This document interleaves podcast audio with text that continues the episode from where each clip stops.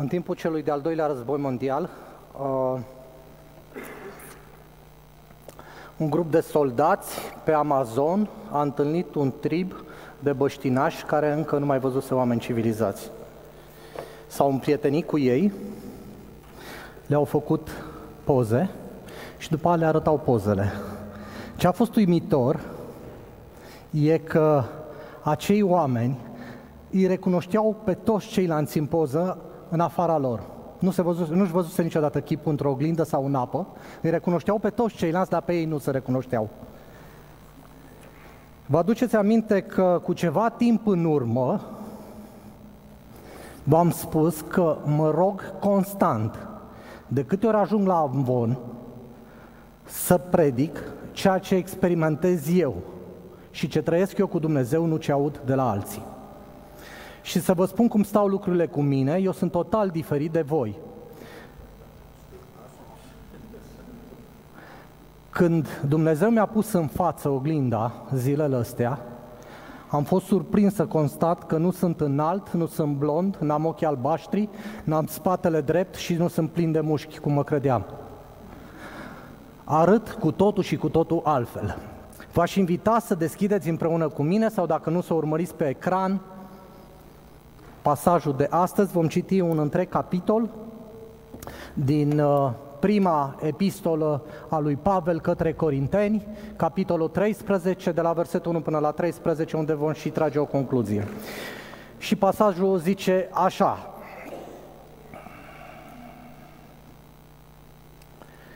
Chiar dacă aș vorbi în, înge- în limbi îngerești și omenești, dar n-aș avea dragoste, sunt o aramă sunătoare sau un chimval zângănitor. Și dacă aș avea darul profeție și aș înțelege toate tainele și toată știința, dar, dar dacă aș avea toată credința, așa încât să mă munții, dar n-aș avea dragoste, nu sunt nimic. Și dacă mi-aș împărți toate averea și mi-aș da trupul să fie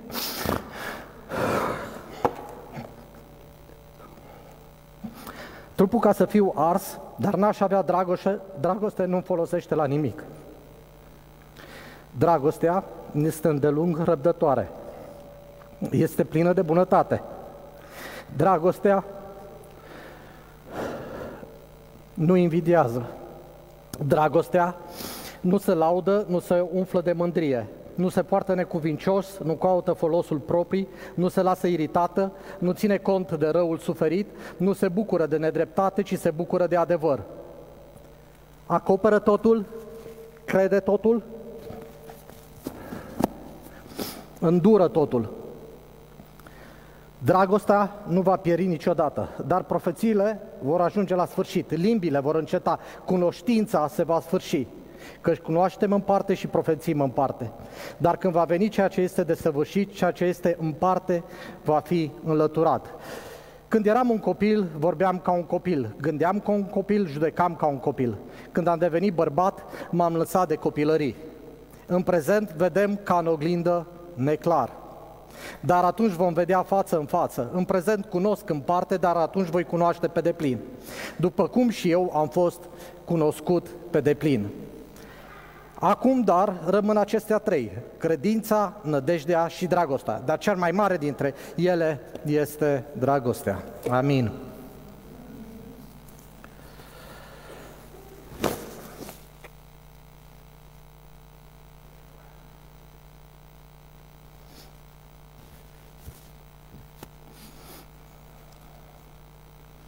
Pavel a petrecut un an și jumătate în Corint, Găsiți întreaga istorie în Faptele Apostolilor, capitolul 18. Și după ce a petrecut anul ăla și jumătate în Corint, pentru că călcâiele lui sfărâiau să ajungă până la marginile pământului să ducă Evanghelia, a plecat mai departe. După un timp a primit vești din Corint și a aflat că sunt unele lucruri care pot fi îmbunătățite în acea comunitate. Și Pavel le scrie două scrisori mari. Două scrisori avem noi cel puțin. În prima epistolă către Corinteni, el ia lucrurile care pot fi îmbunătățite în biserică și le împarte în cinci capitole mari. În prima parte vorbește despre partide, separări, dezbinări, unul zicea că e al lui Apollo, unul zicea că e al lui Chifa, altul zicea că e al lui Pavel și le zice, băi, liniștiți-vă, fiți normal la cap, nu aparțineți nici lui Sergiu, nici lui Adi, nici lui Dani, nici lui Denis, nici la oricine altcineva, voi sunteți al lui Hristos, punct. După ce clarifică lucrurile astea, trece mai departe și vorbește despre mâncare, despre lucrurile închinate idelor sau neînchinate, dacă poți să le mănânci, da, nu, carne, suntem vegetariani, nu suntem vegetariani și le lămurește și pe astea. Mai departe vorbește despre relații, despre relații dintre bărbat și femeie, de ce e în regulă și ce nu e în regulă să se întâmple între oameni.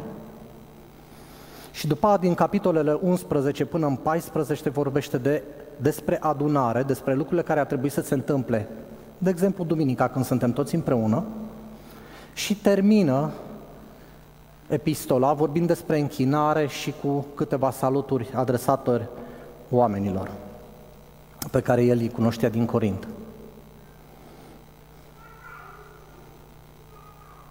În tot capitolul 13 ni se vorbește mult despre dragoste.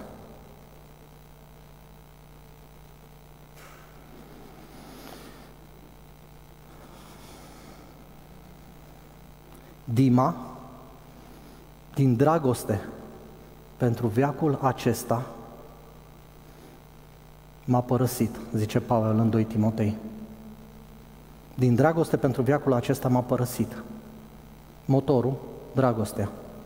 Adi ne-a vorbit săptămâna trecută despre fantasticul verset în care ni se spune că atât de mult a iubit Dumnezeu lumea încât a dat pe singurul său fiu, pentru ca oricine crede în el să nu piară. Din dragoste, atât de mult a iubit Dumnezeu lumea și dragostea e un verb, e o acțiune. O să ajungem și acolo.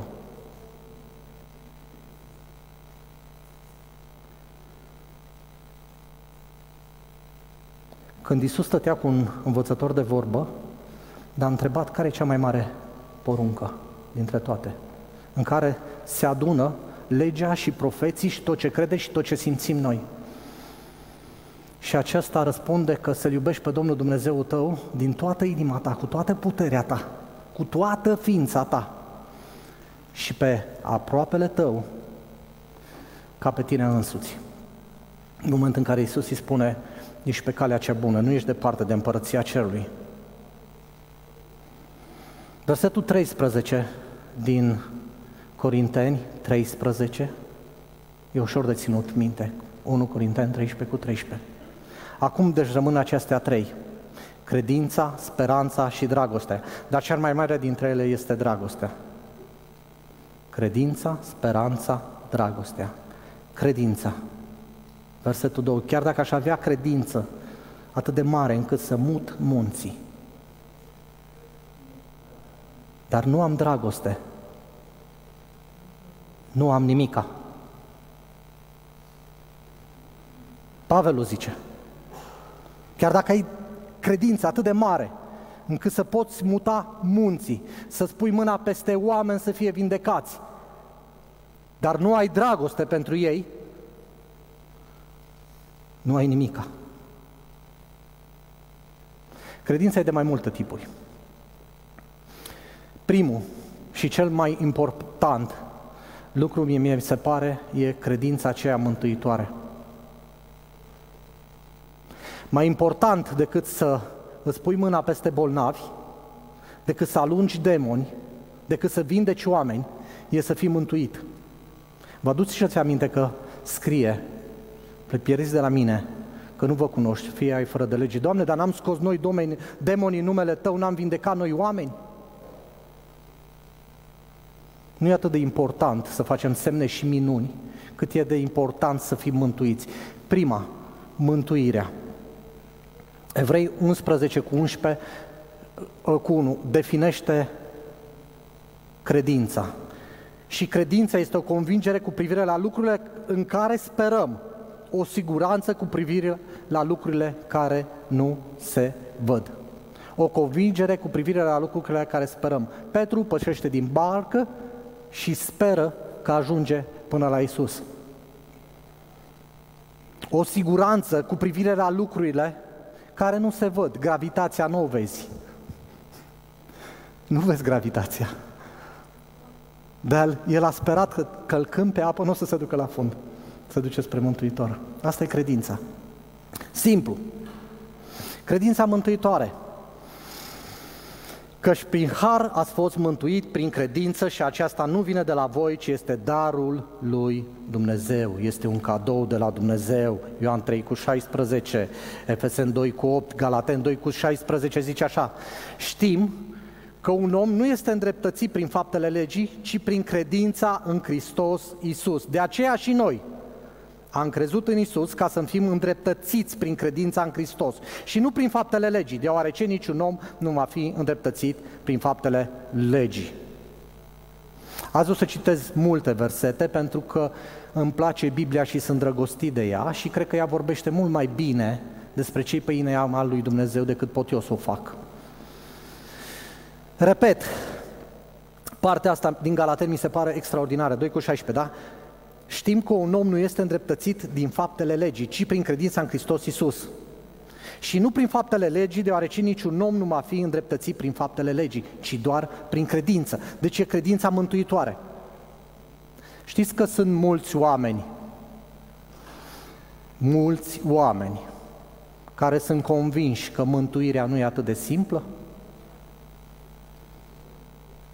Trebuie să mai faci ceva, trebuie cumva să-L îmbunezi pe Dumnezeu. Vă aduceți aminte de Naam în Vechiul Testament? Era bolnav, cineva îi zice, băi, dacă te duci la mine în țară, e un proroc, Elisei, ăla e un om al lui Dumnezeu, ăla are relație strânsă cu Dumnezeu și ăla, dacă se roagă pentru tine, poți să fii vindecat. Vine Naam, care nu era oricine, nu vine nici cu mâna goală, ajunge la Elisei și Elisei zice, du-te și scaldă-te în Iordan. Care a fost reacția lui? Pe bune? Îți bagi joc de mine? Vin atâția kilometri până aici să mă trimis să mă bag în gârla asta mocirloasă? Păi n-aveam eu acolo râuri și ape mult mai curate și mai bune decât asta?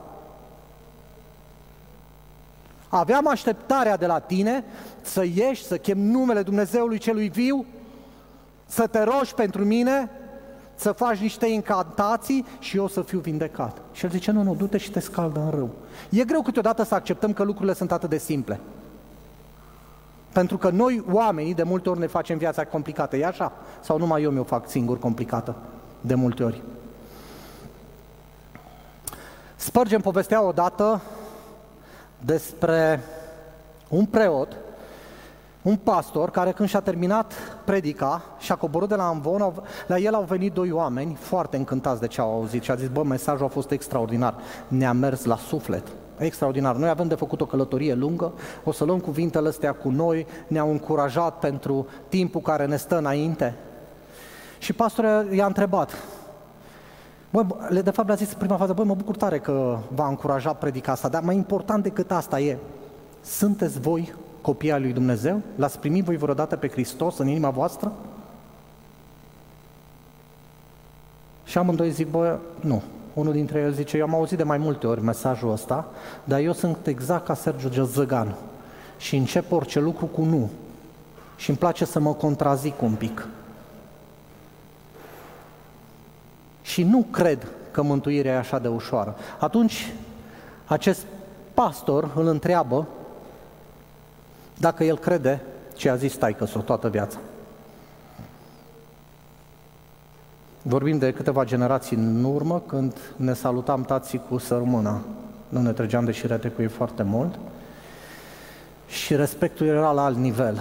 Și atunci omul s-a simțit un pic ofensat și a zis, bă, cum poți să zici așa? Bineînțeles că eu cred pe tot timpul pe taică meu. Ești așa un pic, n-ai obraz, mă jignești. Și atunci pastorul începe din nou și de Evanghelia cât de bine poate el. Cât de bine poate el. Și la sfârșit îi zice așa, dacă tu L-ai crezut de fiecare dată pe taică de ce îl faci mincinos pe Dumnezeu? Când îți zice că mântuirea e prin Isus Hristos, punct. Unul dintre ei a avut o revelație în momentul ăla, a zis, băi, dar e chiar atât de simplu. Nu ne-am dat seama. S-a pus pe genunchi și s-a rugat. Al doilea, al doilea nu. Al doilea a rămas nemântuit, din ce ne povestește Spurgeon.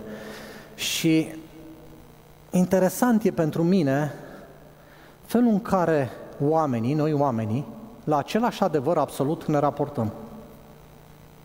Pentru unul e lumină și e clar și e simplu, nu e nimic mai ușor de atâta, pentru alții e o chestie, bă, cum doar atâta nu se poate, trebuie să fie mai complicat. Odată la școala duminicală, învățătorul și-a scos ceasul, s-a dus la unul dintre copii și l-a întrebat, vrei ceasul ăsta? Băiatul un pic intimidat a privit în jos și n-a scos niciun cuvânt. S-a dus la următorul. Auzi, tu vrei ceasul ăsta? Următorul băiat la fel de intimidat, cu puțin mai mult curaj, s-a uitat la el și a zis, nu, nu mulțumesc, domnule. A continuat așa prin toată clasa, până a ajuns la cel mai mic băiețel de acolo. Probabil și cel mai curajos și tupeist, pentru că așa sunt ăștia mici de obicei, n-au inhibiții foarte multe. Și când i-a încis ceasul, el a luat, mulțumesc, l-a băgat în buzunar. Primul băiețel s-a dus la învățător și a zis, ce faci? Chiar îi dați ceasul la băiatul ăsta? Și bineînțeles, dacă am promis că îl dau, pă, aule, păi eu am crezut că ziceți numai așa. Da, chiar să îl dați un ceas, totuși o valoare mare. La fel e și, și cu mântuirea. De multe ori ne punem atâtea întrebări și piedici și prețul mântuirii este mult mai mare decât al unui simplu ceas. Dar câteodată, câteodată refuzăm să întindem mâna și să o luăm.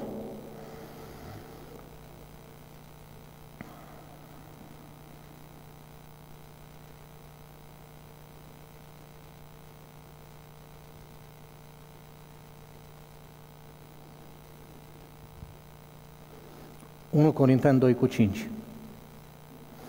Credința voastră să fie întemeiată nu pe înțelepciunea oamenilor, ci pe puterea lui Dumnezeu.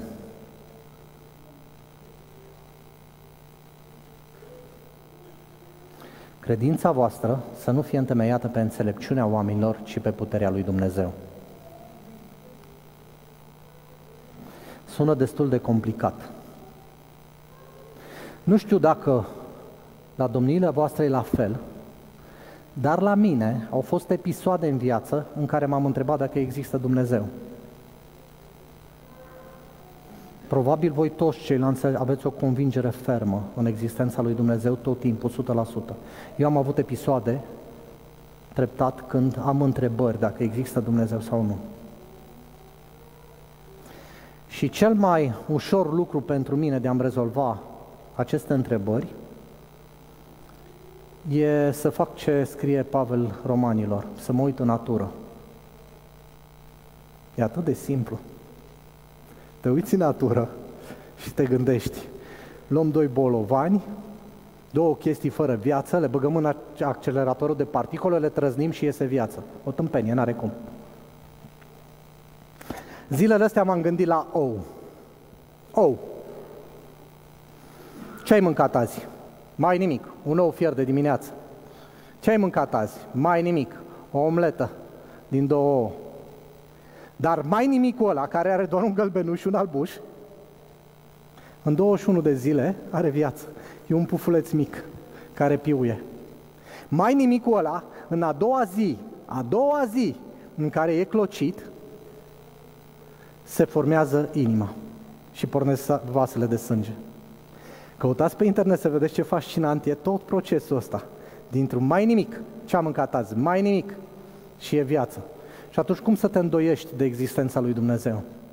Pentru mine funcționează asta, mă uit la gândaci, mă uit la frunze, mă uit afară acum, e toamnă.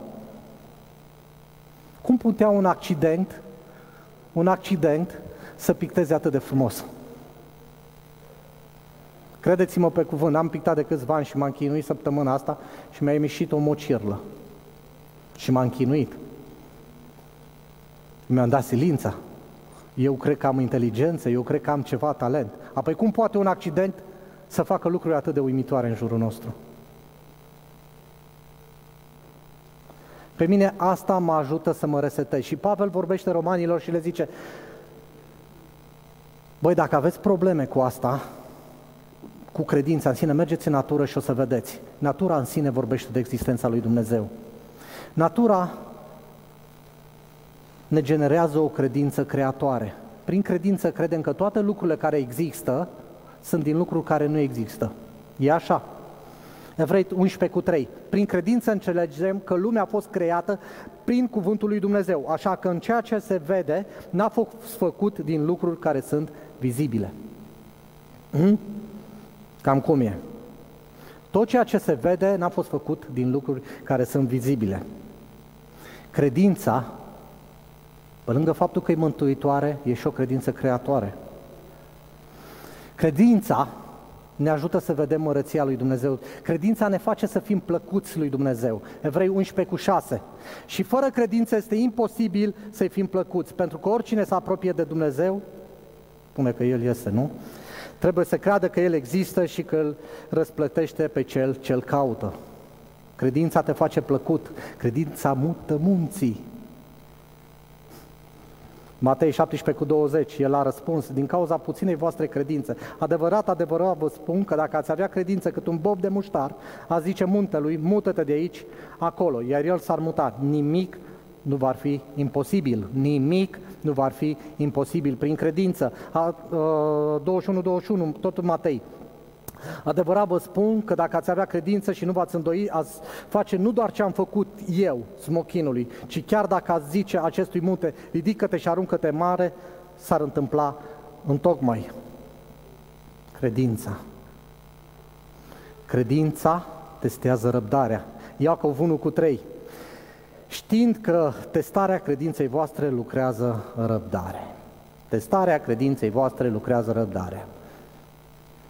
La asta m-am gândit tare săptămâna asta. Am ani de zile de când mă rog pentru taică meu, de exemplu. Și tot de vreo 30 și ceva de ani mă rog și pentru frate meu.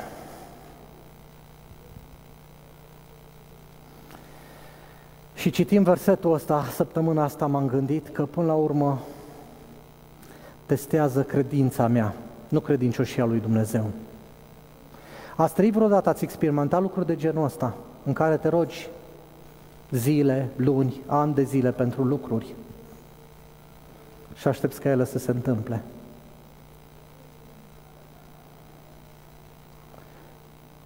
Credința creează răbdare. Mi-aduc aminte acum, în momentul ăsta, de faptul când m-am întors acum 11, 12, 13, nici mai știu câți ani în biserică, l-am întrebat pe Dani dacă s-a rugat vreodată pentru mine și a zis, Sergiu, în toată perioada asta de 17 ani m-am rugat mai mult ca pentru nimeni altcineva pentru tine. 17 ani. 17 ani. Mulțumesc, Dani. Răbdare și credință.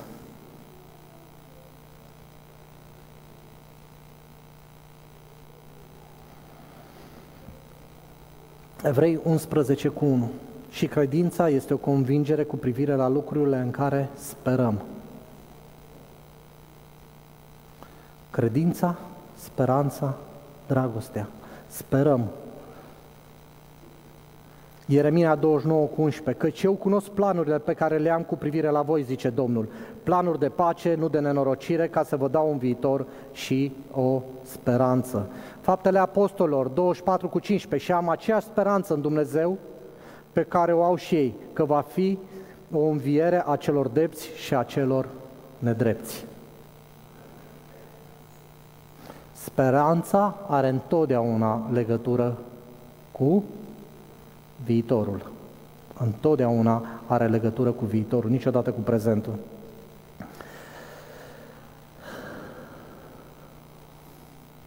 Doar zic.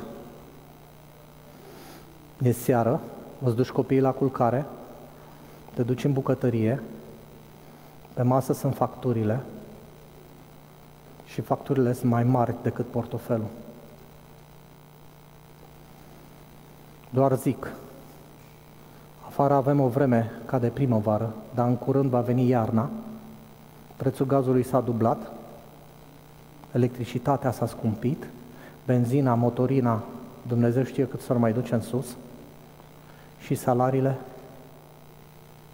salariile, pensiile cu 10%, mărite, salariile au rămas sau n-au rămas la fel. Nu știu câți de aici așa au dublat salariile în ultimul an. Doar zic. Stau seara, televizorul merge, n-au nimic din ce acolo și mă gândesc la copilul care n-a venit de câteva zile acasă. Doar zic. Stau pe balcon și privesc în gol și mi-e frică să scot plicul cu rezultatul analizelor. Doar zic. Unde e speranța? Speranța e că îmi va crește salariul, speranța e că războiul ăsta se va termina și economia își va reveni, speranța e că voi scoate plicul din buzunar și îmi zice că n-am tumoare pe ficat, speranța unde e? Speranța e că voi putea continua plăti ratele la bancă pentru casă? Unde e speranța?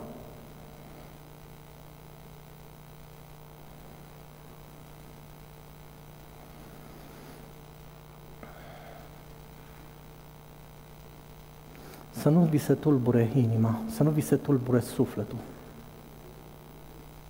Sufletul e acea parte din noi care simte. Sufletul e acea parte din noi care își pune întrebările grele ale vieții. Am fost cu Dani la mormântarea asta, mi-a fost prieten bun, cel care s-a dus cu mulți ani în urmă, cu 30 de ani în urmă.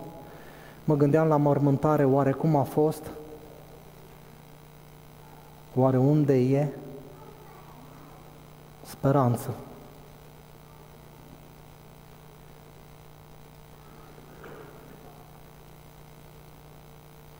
Ficatul tău s-ar putea să sufere datorită tumorii, rinichii tăi s-ar putea să sufere datorită pietrelor, dar sufletul tău suferă din pricina întrebărilor. Sufletul tău suferă din pricina întrebărilor. Întrebările alea care de multe ori ne le punem numai în momente când viața ne duce la extremă. Că dacă e nebine și cald, nu avem nici cea mai mică problemă.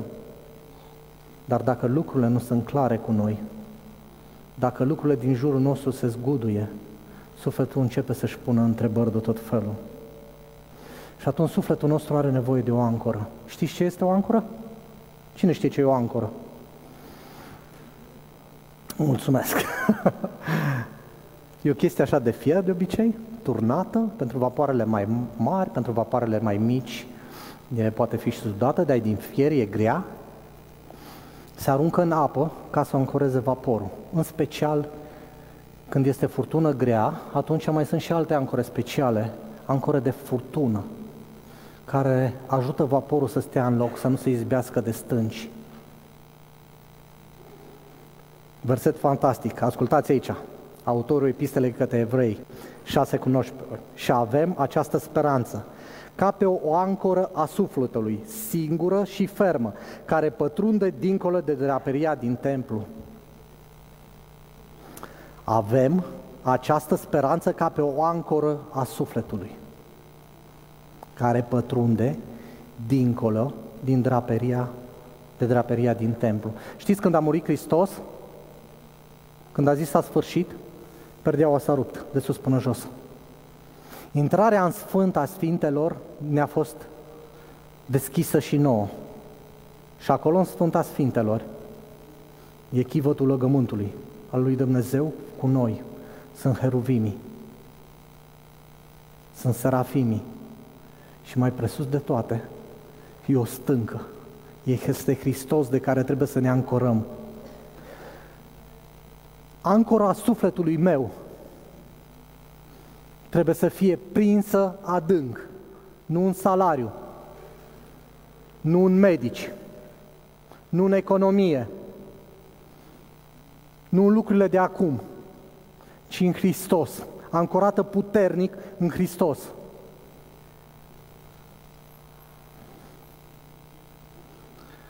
George Mueller, îl știți, da? Cu orfelinatele. El zice așa, începutul îngrijorării este sfârșitul credinței. Începutul îngrijorării este sfârșitul credinței. Și începutul credinței este sfârșitul Începutul credinței este sfârșitul care e începutul credinței? Promisiunile lui Dumnezeu. Săptămâna asta am citit multe versete, nu vreau să vă plictisesc foarte mult cu ele, dar mie îmi plac. De exemplu, despre dragoste am ales 126 de versete. V-aș omoră dacă v-aș pune să le citiți, să le citesc pe toate. O să folosesc unul, două. Dar vreau să vorbesc despre promisiuni. Biblia e, primă de, e plină de promisiuni a lui Dumnezeu pentru noi. Dacă îmi cunosc bine Biblia, dacă îmi fac timp să mai și învăț câte ceva de prin ea, în momentele în care lucrurile se zguduie sub mine, mă pot ancora puternic de stânca aia care este în Sfinta Sfintelor prin promisiunile lui Dumnezeu. Promisiunile lui Dumnezeu tot timpul sunt de încurajarea noastră, de formarea noastră și de voi fi să trece, să trec prin valea umbrei morții. Nu vă voi trece pe acolo.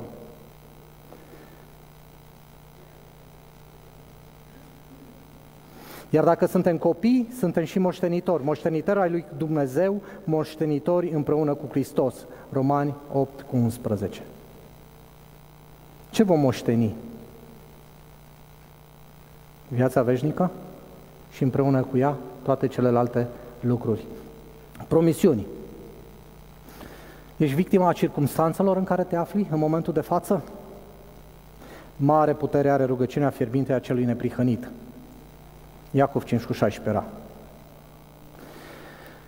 Poate înțelege cineva cum e viața ta? Nimeni nu poate înțelege, numai eu știu cum e. Nimeni, nimeni, nimeni. Dar Biblia zice altceva. Că avem un mare preot care are milă de slăbiciunile noastre și mijlocește pentru noi. Te simți singur în problemele tale? Nu e singur. Iisus stă la dreapta lui Dumnezeu și mijlocește pentru noi. Roman 8 cu 34. Se va sfârși vreodată suferința. Se va sfârși vreodată suferința. Câteodată credem că da, câteodată credem că nu. Psalmul 30 cu 5. Câteodată seara vine plânsul, iar dimineața vine veselia. Lista poate continua așa la nesfârșit. Fiecare puteți să le luați pentru viața voastră, să vă încurajați acolo unde aveți nevoie. Dar ce am învățat eu săptămâna asta e că atunci când o dai rău de tot în bară, când oglinda aia îți oglindește chipul total diferit decât ai fost, tare bine e să ai în ce să te ancorezi și unde să te duci, să te resetezi. Augustin zicea că ar fi bine să-ți încredințezi trecutul milei lui Dumnezeu, prezentul dragostei sale, iar viitorul providenței divine. Asta zicea Augustin. Providența e planul divin al lui Dumnezeu cu oameni sau cu lucruri ca să ducă la sfârșit ce are El de înfăptuit.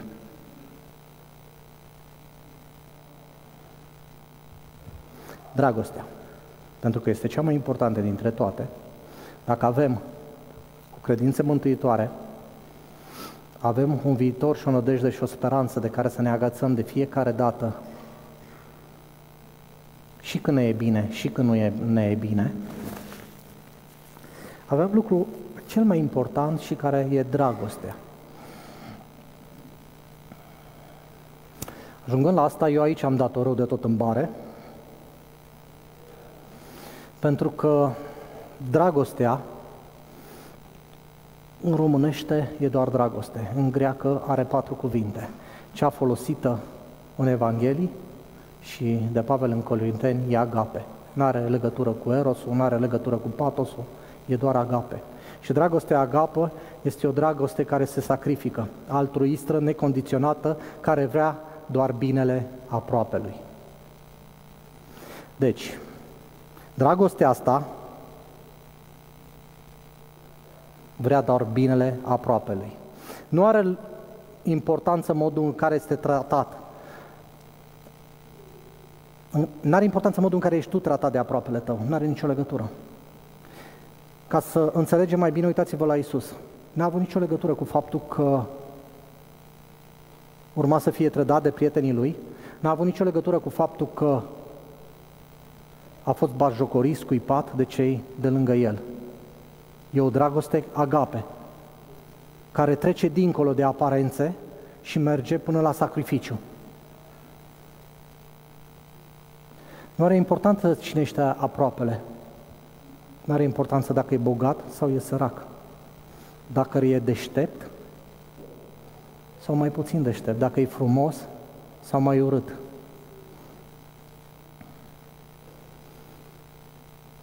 N-are importanță felul în care oamenii se raportează la aproape. Că îl bajocoresc, că îl iubesc, că îl apreciază, că nu îl apreciază.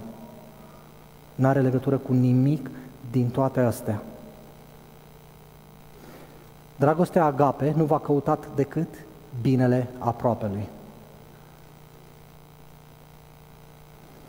Odată un preot de țară a fost mutat într-o comună nouă și a vrut să-și cunoască comunitatea și a început să facă vizite pe la fiecare pe acasă. Într-una din serie a ajuns la, într-una din zile a ajuns la o doamnă, a intrat la ea în casă, a salutat-o și uitându-se așa în jur, a întrebat-o, Doamnă, aici la dumneavoastră locuiește cumva Hristos?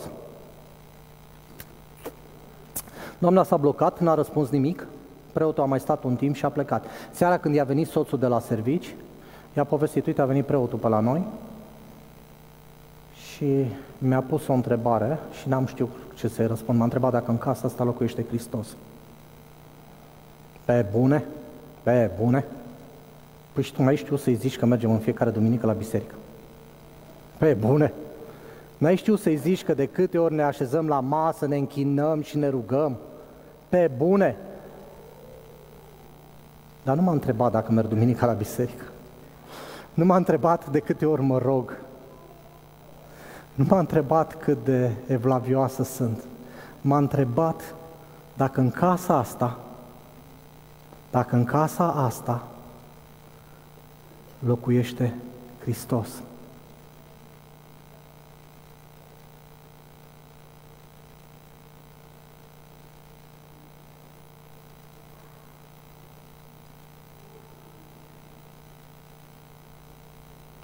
În casa asta locuiește Hristos?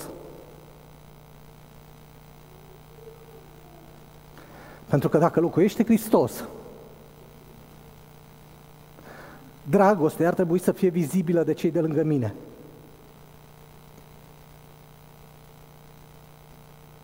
O dragoste agape. Să văd în cel de lângă mine lucrurile cele mai bune.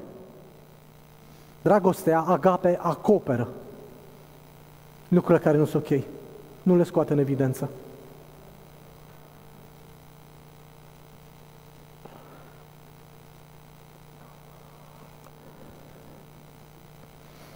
Dragostea lui Hristos înseamnă a dărui.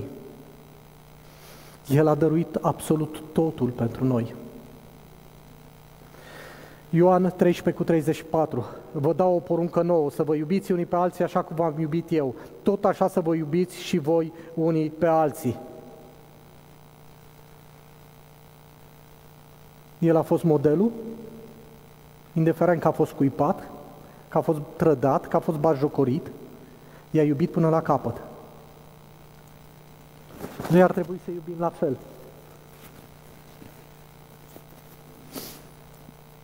Dragostea înseamnă slujire. Galaten 3 cu 15, 3, 5 cu 13. Slujiți-vă unii pe alții prin dragoste. Samariteanul milos, milos vi l ce aminte? A cheltuit de la el și-a oprit călătoria lui, l-a îngrijit pe cel de pe marginea drumului, fără a aștepta mulțumiri sau răsplată. Așa e? sau ovații la scenă deschisă. Asta e o dragoste agape. Dragostea nu face niciodată rău. 1 Corinteni 13 cu 4. Și acum e greu, pentru că pe aici am dat-o în bară și nu odată. Dragostea este răbdătoare. Am eșuat. Știu, e doar vorba despre mine. V-am zis că de fiecare dată mă rog, când ajung la învon, să vorbesc lucrurile care le experimentez eu cu Dumnezeu, nu ce aud de la alții. Și eu vă zic un, acum ce nu funcționează bine la mine. Dragostea este plină de bunătate. Nu este invidioasă pe succesul celui de lângă mine, pe averile celui de lângă mine, pe frumusețea celui de lângă mine, pe tinerețea lui, pe lipsa lui de dureri de spate, dacă vreți, pe puterea lui de muncă, pe creativitatea lui, pe capacitatea lui intelectuală. Dragostea nu se laudă. Ai văzut cum l-am scos din șanț? I-am pansat și rănile. Ai văzut? Extraordinar. I-am dat și bani la, la să-l țină la hotel până, până să le face total. Am vorbit și cu un doctor, am eu un prieten, l-am sunat, am un băiat care cunoaște un băiat, care cunoaște un alt băiat și l-au rezolvat, l-au pansat. Hmm? Nu se laudă. Nici nu se îngânfă, care intră cam prin aceeași categorie.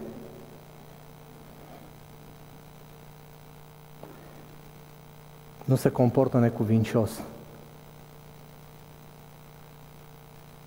Apoi asta cu necuvința, m-am tot gândit, nu știu dacă eșuez eu în ea, dar nici nu mai știu unde să trag granițe și unde să nu mai trag granițe. Zilele trecute, o persoană cu vârstă apropiată de mine vrea să intre pe ușă, era și operată, și câțiva tineri se îngrămudeau să o dea jos.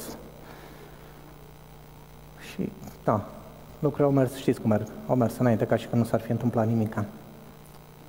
De asta mă gândesc cu necuvința, nu știu unde, de unde până unde mai merge, ce înseamnă să ai obrazul gros sau să nu-l ai gros, să mă trag de șirete cu prezbiterii sau să nu mă trag de șirete cu prezbiterii, să fiu la pertu cu toată lumea sau să nu fiu la pertu cu toată lumea, ține de respect, de cuvință, de necuvință, nu știu, definițiile fiecare în dreptul vostru.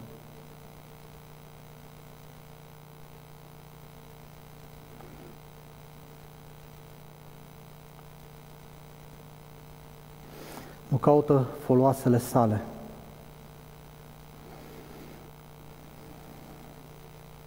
Nu se gândește la rău. Las că bine, bine că a pățit-o. Bine că l-a bătut Dumnezeu, că știi cum e? Hai de capul meu. Tu știi câte mi-a făcut la mie? Era timpul, mă. Era timpul.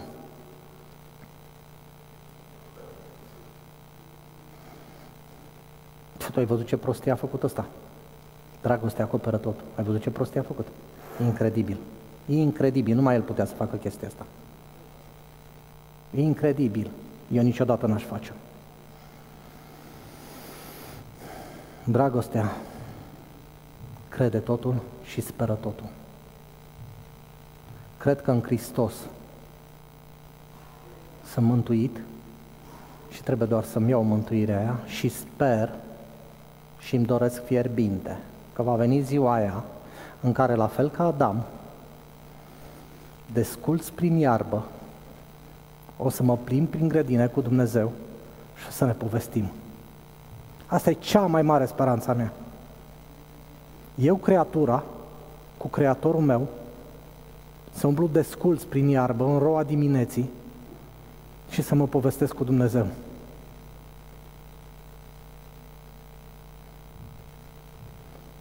Partea bună e că ne spune Biblia că atunci nu va mai fi nimic în parte. Voi ști totul. Partea bună.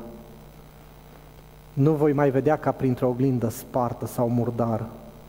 Voi vedea în clip de săvârșit. Roman 13 cu 10. Dragostea nu-i face rău semenului, deci dragostea este împlinirea legii. Dragostea să fie fără ipocrizie, să vă fie scârbă de rău, să vă lipiți de bine. Ura stârnește certuri, dar dragostea acoperă toată fără de religie. Cum ar fi ca Zelenski cu Putin să se iubească? Cum ar fi să nu se urască?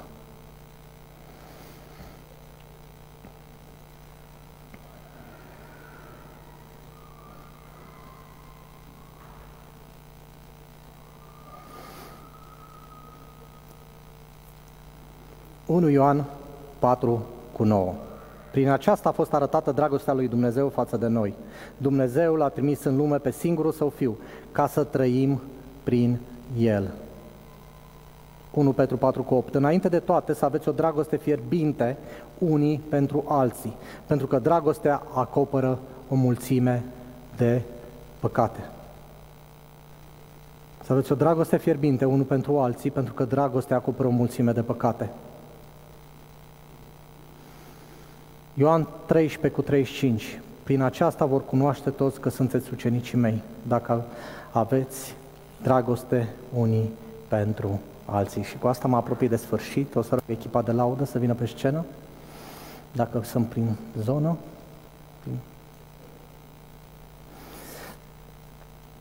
Filipeni 1 cu 9. O rugăciune.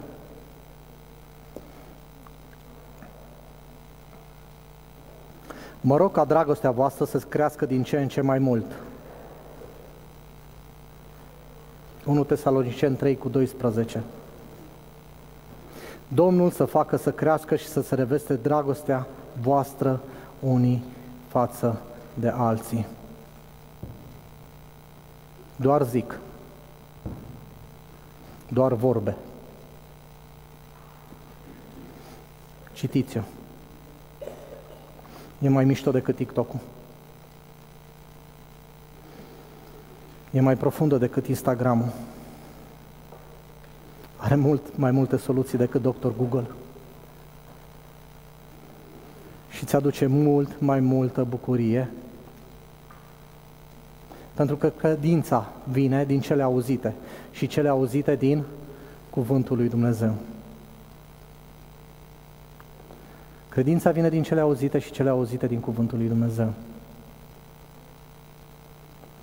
Speranța e o ancoră puternic prinsă de stânga care e Hristos în Sfânta Sfintelor. Pentru că Dumnezeu vrea pentru noi viitor și nădejde. Și dragostea. Dragostea este mai presus de toate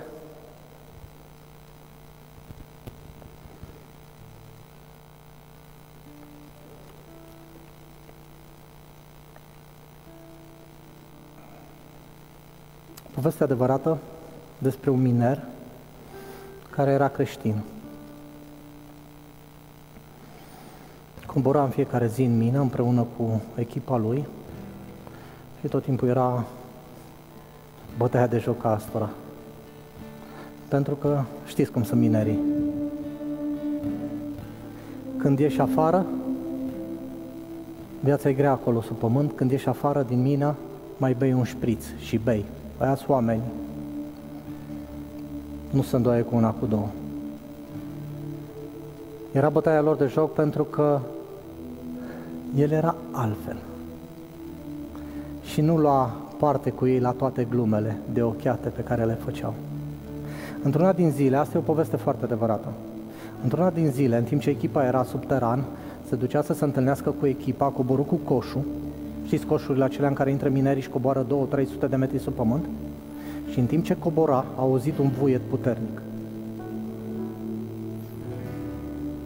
Și și-a dat seama că apa pătrunde în galerii.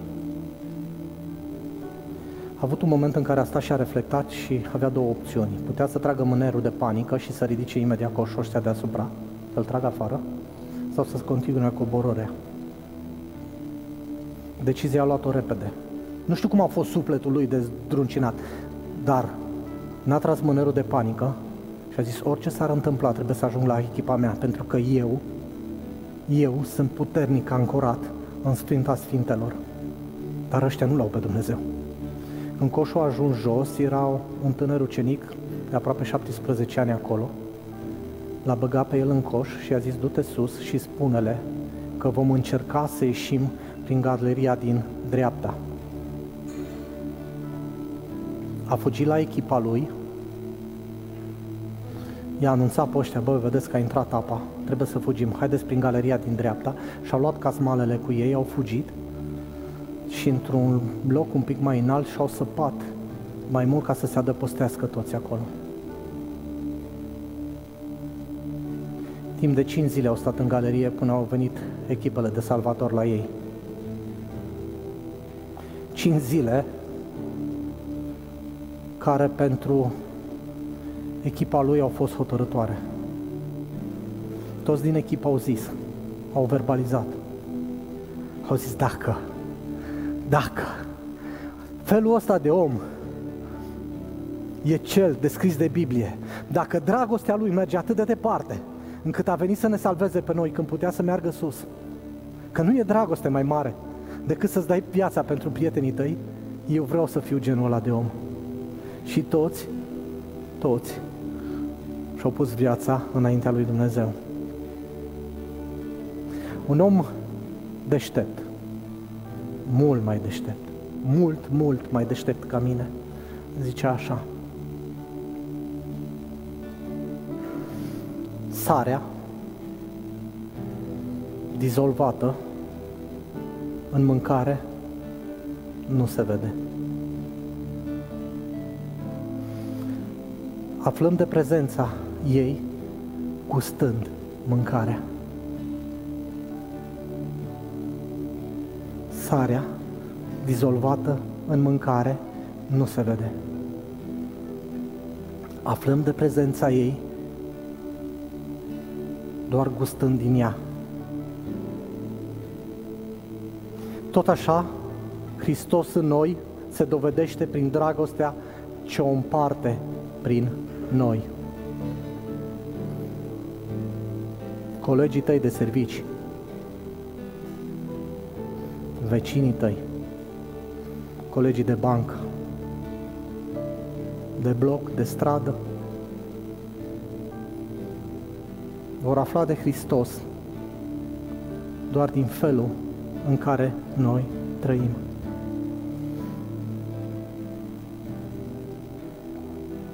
Prin aceasta vor cunoaște toți că sunteți ucenicii mei, dacă veți avea dragoste unii pentru alții.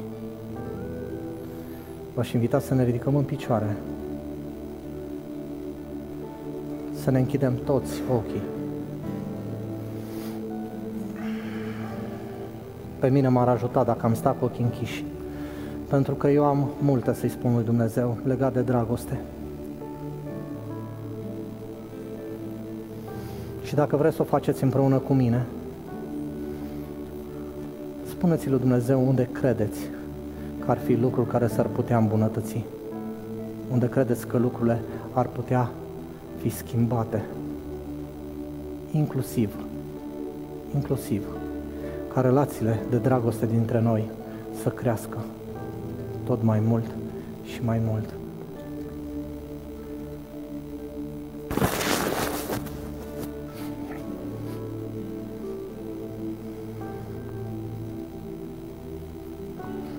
Domnule Iisuse, cum Dumnezeu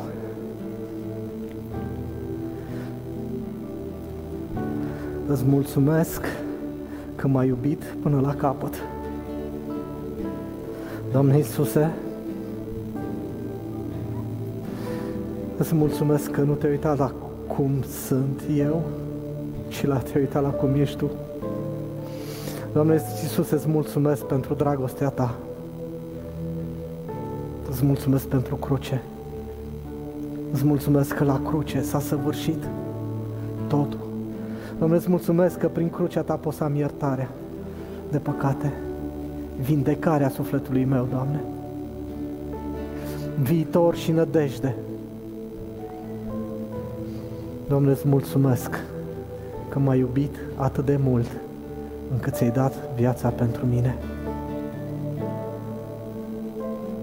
Doamne, te rog să mă ierți acolo unde în atâtea rânduri am eșuat în a manifesta dragostea mea celor din jur. Doamne, te rog mult să mă ajuți să-mi schimbe atitudinile inimii cu privire la oamenii din jurul meu.